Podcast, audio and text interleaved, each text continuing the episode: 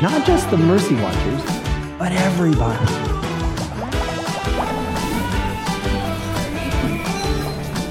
Hi, everybody. I'm Dr. Richard Ludwick, president at the University of St. Thomas in Houston, Texas.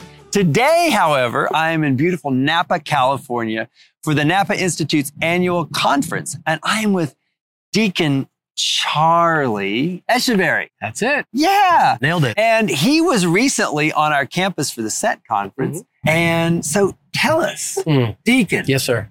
why are you a deacon? That's a great question. You know, the funny thing about that is that you go through this formation period to, Yes. to, to be a deacon, and the whole journey, depending on when you start inquiring, can be a long one. I was in it for seven years.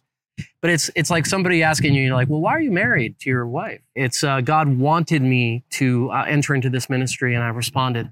Yes. And um, there's a, a a phrase in the Gospel of John where Jesus says, "There's so much I have to share with you, but you know you cannot bear it now." Yeah. And I think that the reason, at least in my vocational walk, it was a series of sort of nudges that led me ultimately to where I ended up. If I had known the whole plan, you know, it's like if, if God could, if He downloaded the whole thing. You, a lot of us would just run for the hills, you know what I mean? Right. And I think um, that was the case for me, where it was just nudge after nudge and coaxing very gently uh, down this path, and and me responding. tell me Yeah. what you see as the uh, as the biggest, I guess, opportunity, right, for the diaconate. Wow, that's a that's a great question. By our very nature, the deacon is generally in the world, but also in the church, and kind of acts as this bridge, right? This sort of connector of, of Right. things. And there's so much that is happening in the world that can be baptized and Christianized and kind of brought in. You know, it's kind of frankly taking a page right out of your book and what you're doing with Max Studios with the whole superhighway and you know the Roman analogies and all the things that I've heard you say. I mean, it's the exact same thing. There's a lot of great things in that world, in the world that, that can be brought in and can be baptized and Christianized for the benefit of the kingdom of God. And so I think that there's a big opportunity to do um, to tap into that sort of bridge that Yeah, the deacon is. Right. So I, I love you use the word bridge twice, right? As a deacon is a bridge. And one of the things that we've been talking about recently at UST is the Sixth Avenue Bridge in LA, Hmm. right? Oh, the, yeah. the new project For that, sure. that is connecting different neighborhoods. And it's not just a means of getting here to there, but it is a means of connecting different communities, Yeah. different on ramps and off, Mhm. different modes, different ways of getting there and accompanying. Because I, I love that idea. That bridge that's going on in LA, you know, I thought I talked about this recently. This idea of connecting communities and actually connecting cultures too. Uh-huh. is something that you know hopefully can be um, uh, you know made more accessible by virtue of that. But there's a, there's a spiritual significance in that as well, which is sometimes you know we have to connect these dots, right, and mm-hmm. and be intentional about how we bring people together. And you know, there I kind of quote you again. Some of the stuff that you guys have done at UST, I'm blown away by.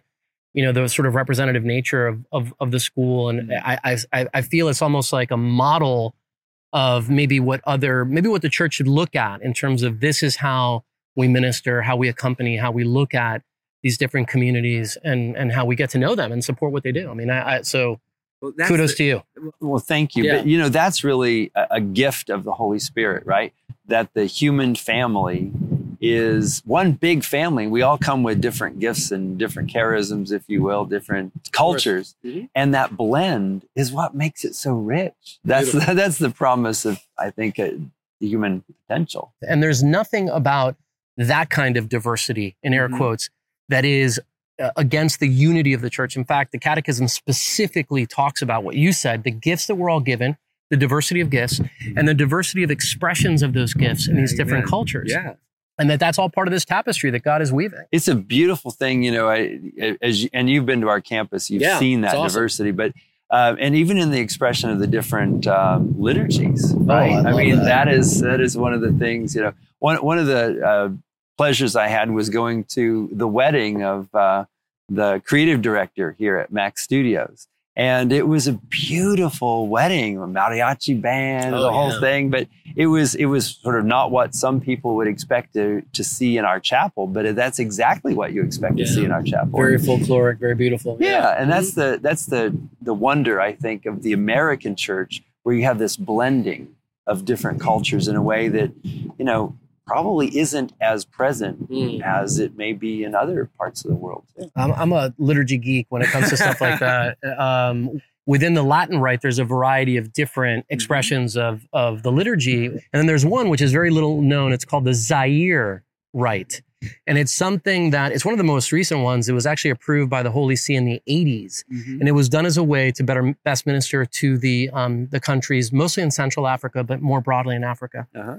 And I got a chance to actually go to a Zaire liturgy in West Africa. Oh wow! and like you know communion like takes two hours you know what i mean? And everybody's dancing go coming down the ah. communion but it's it's but it's dancing in a way that is culturally cogent with them right? It's not like dancing in seattle or something. It's this is part of the way that the african people express their love of god. And it's really beautiful to see that um, but again it's like this Yeah. treasure trove of stuff that's there I, I actually have had that experience, right? Oh, really? Not in Africa, but Mhm. in Indianapolis, of all places, Mm. there is an African liturgy, an African mass that occurs. yeah And uh, the first time, I, the, the drums and the the Yeah. dancing, and it's not the, dancing the offertory, dancing the communion, and Yeah. it's it's not like some of the other churches I've seen liturgical dance. no here. it's exactly the this opposite of that. is yeah. this is a, a genuine cultural expression that is Yeah. just so beautiful. Thank you for for mentioning cool. that. Anyway, I just want to say thank you for stopping by to chat with us today. I invite you back to campus anytime. you're i'd in love to Houston. go back it was a blast Yeah. to be there It's awesome. And so I- Deacon Charlie, thank you so thank much. Thank you so much for inviting me